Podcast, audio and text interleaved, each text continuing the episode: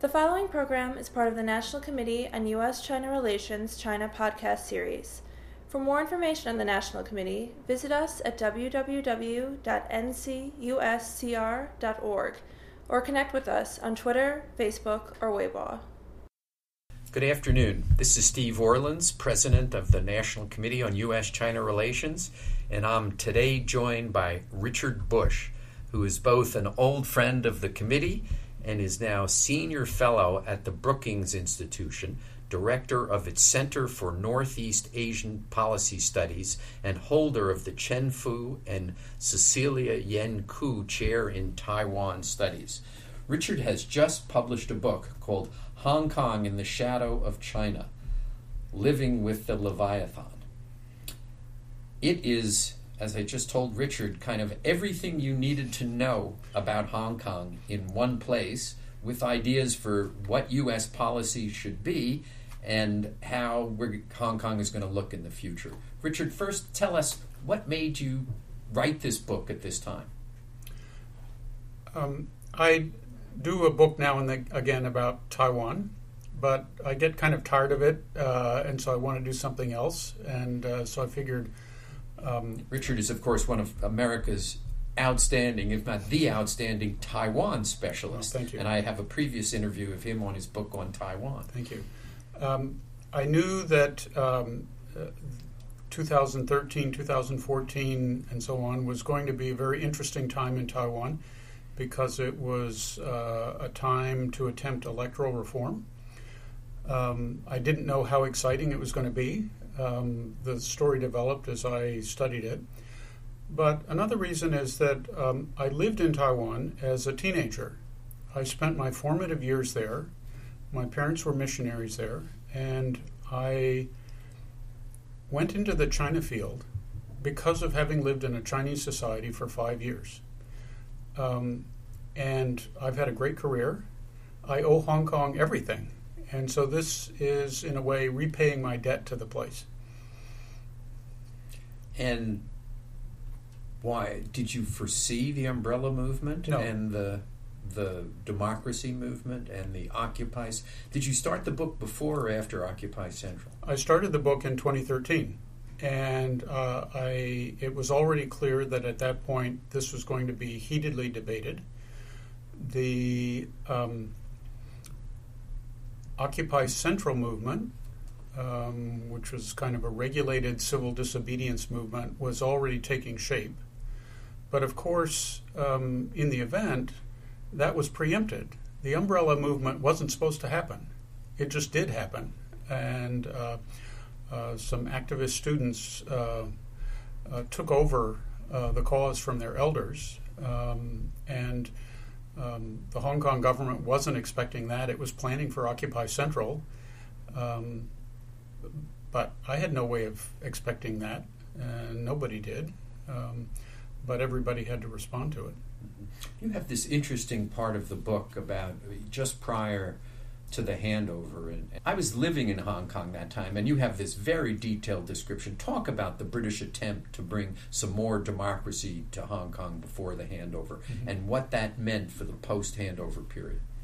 Well, the first thing that the British did in their negotiations with the Chinese on reversion, they got the Chinese to accept um, that preservation of a capitalist system required a rule of law and civil and political rights. And so all of that was embedded in the basic law that was enacted in 1990.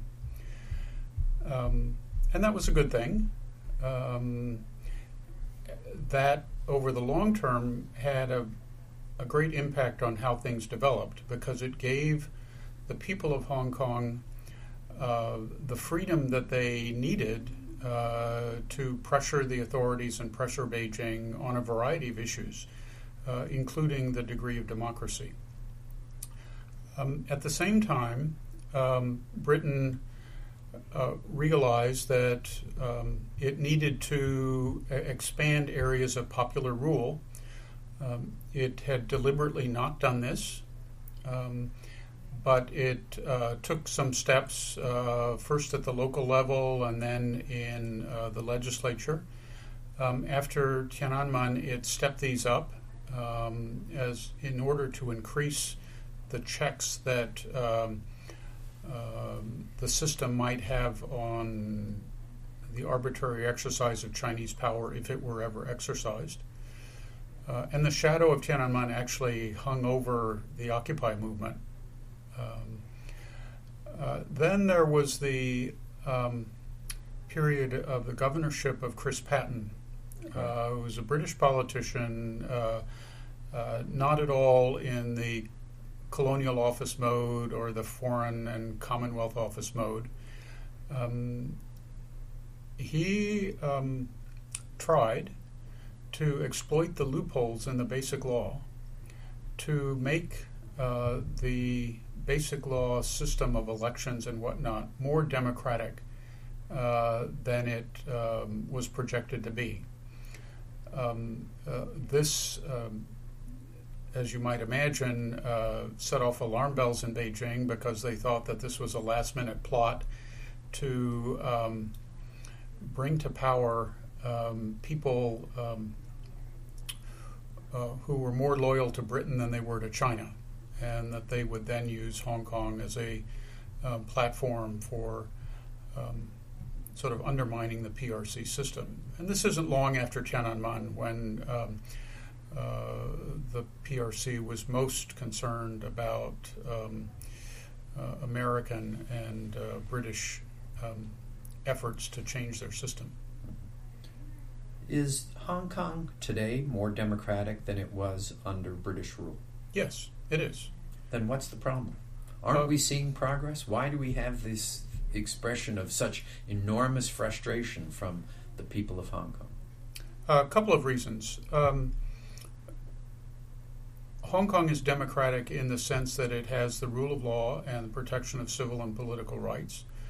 Um, it does not in the sense that the key leaders uh, of the territory are not elected uh, through popular elections, not selected through popular elections. Uh, and the events of 2013 to 2015 were actually an effort to try and bring that about, to um, find a way to have the chief executive um, uh, elected uh, by a universal suffrage vote.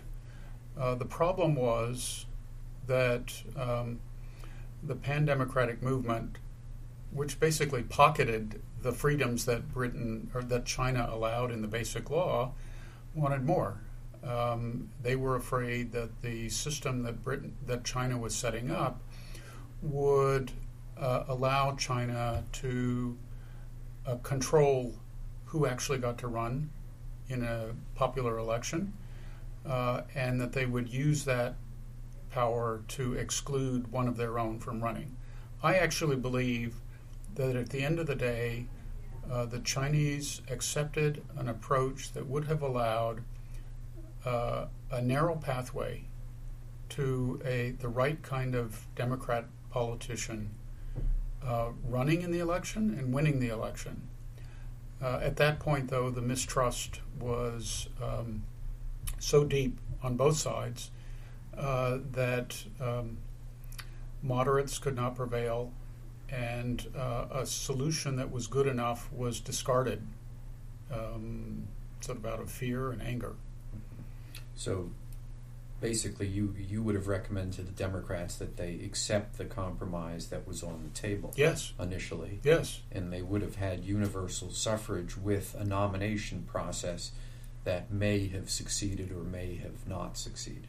It was the the, the argument wasn't over the universal suffrage; no. it was over a nomination process. That's right. But um, you know, in the end, uh, the nomination process I think was good enough. Uh, the Chinese understood that the result of it might well be the election of a Democratic chief executive. Probably somebody that they could trust, but still, that's a big step forward. Um, and um, there was an understanding from sensible people uh, in Hong Kong that the Democrats should take the deal, mm-hmm. but uh, unfortunately, they didn't. Right. And and you described that in the Mhm. book in great detail, and I and I, I kind of I share I share your view on, Mhm. on that. Having lived in Hong Kong for many years, also, Mhm. I think it was it was not a good result for the people of Hong Kong or the Mhm. Democrats, because as you again describe in the book, it fell back to an older, less democratic system. That's right. Yeah. So now the nomination is sim- the nomination selection is by a 1,200 person uh, committee. That's right. Um, And tell us how that committee is selected. Um, the committee is made up of various um, social, economic, and political groups. Um, it's biased in favor of the Hong Kong business elite. It's biased in favor of uh, people who, by virtue of various positions, are um, loyal to Beijing. Um, the same sorts of groups get uh, overrepresentation in the legislative council. Uh, this is a kind of indirect rule uh, or united front rule. Um, this is not a system that the Chinese um, themselves created because the British had similar kinds of arrangements. Um, and they reserved um, extraordinary power for um, a business community that they had co opted. Um, so this is one of the things that, that China inherited from Britain. The book has a, a part that talks about what the U.S. should do. Give us a summary of what you think the United States policy towards Hong Kong should be going forward. Um, at the time of the Occupy movement, uh, the United States uh, played it very, very carefully uh, because they did not want to become the issue, and that was proper. Um, since uh, the denouement of the electoral reform, uh, I regret to say that uh, we see increasing signs that not only is electoral reform not on the agenda for any time soon, but that there are efforts to chip away at the um, freedoms uh, that uh, China had granted in the Basic Law. And it appears that perhaps Beijing is has lost confidence in the rule of law as a fair and objective arbiter of social conflict. Um, therefore, I think that um, uh, the United States should uh, make more salient it, the attention it's paying to the Hong Kong issue. Uh, let China know that we're watching. Um, perhaps there are things that we can do behind the scenes to encourage uh, greater um, dialogue between Democrats and, and the establishment types. Um, certainly, um, uh, if there are ways that we can help um, Hong Kong improve its competitiveness, we should do that.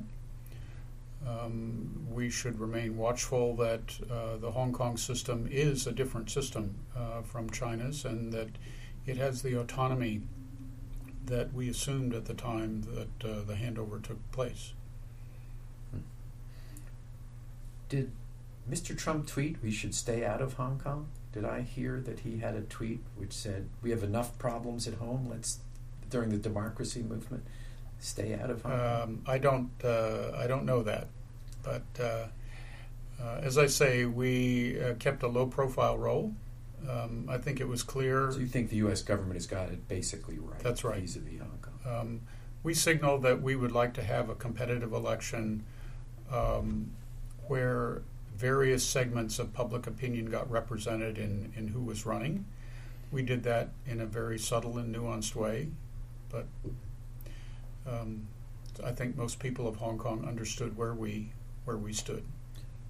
So how does this play out now in for over the next ten years in terms of uh, the attempts to democratize Hong Kong, Hong Kong, and what is the NPC going to do, or is basically it's going to remain the way it is? Um, I think there are three possible outcomes. One is that um, uh, uh, there's a muddling through, that uh, there's a test of wills between Beijing and Hong Kong radicals, including Hong Kong independence types. Um, I suspect that that doesn't end well. Um, and if um, uh, the PRC government, as Hong Kong's sovereign, uh, seeks to take away the freedoms that Hong Kong people have, it really doesn't end well.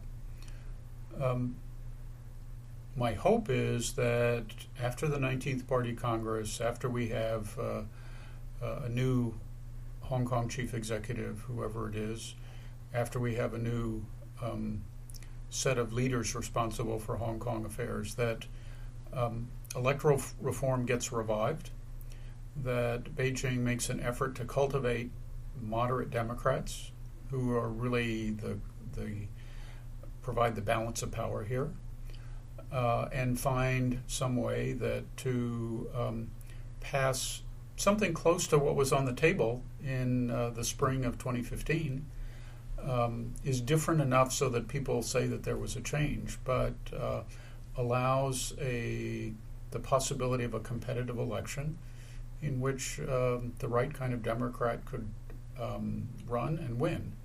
Uh, I think that we've gotten to a point where that kind of electoral reform is necessary for Hong Kong to face um, a whole uh, slew of policy problems having to do with the um, competitiveness of the economy and um, how um, the the needs of the people, particularly the aging population, is, are going to be met. Uh, in this political gridlock, it's very hard to make progress on those issues. So this is a double tragedy. The discussion today has given you a taste of what is in Richard Bush's new book, Hong Kong in the Shadow of China. It's an absolute must read for anyone who wants to really understand what is going on in Hong Kong today and what its future is going to be. Richard, thank you so much for being with us. Today. Thank you very much, Steve. It's a pleasure.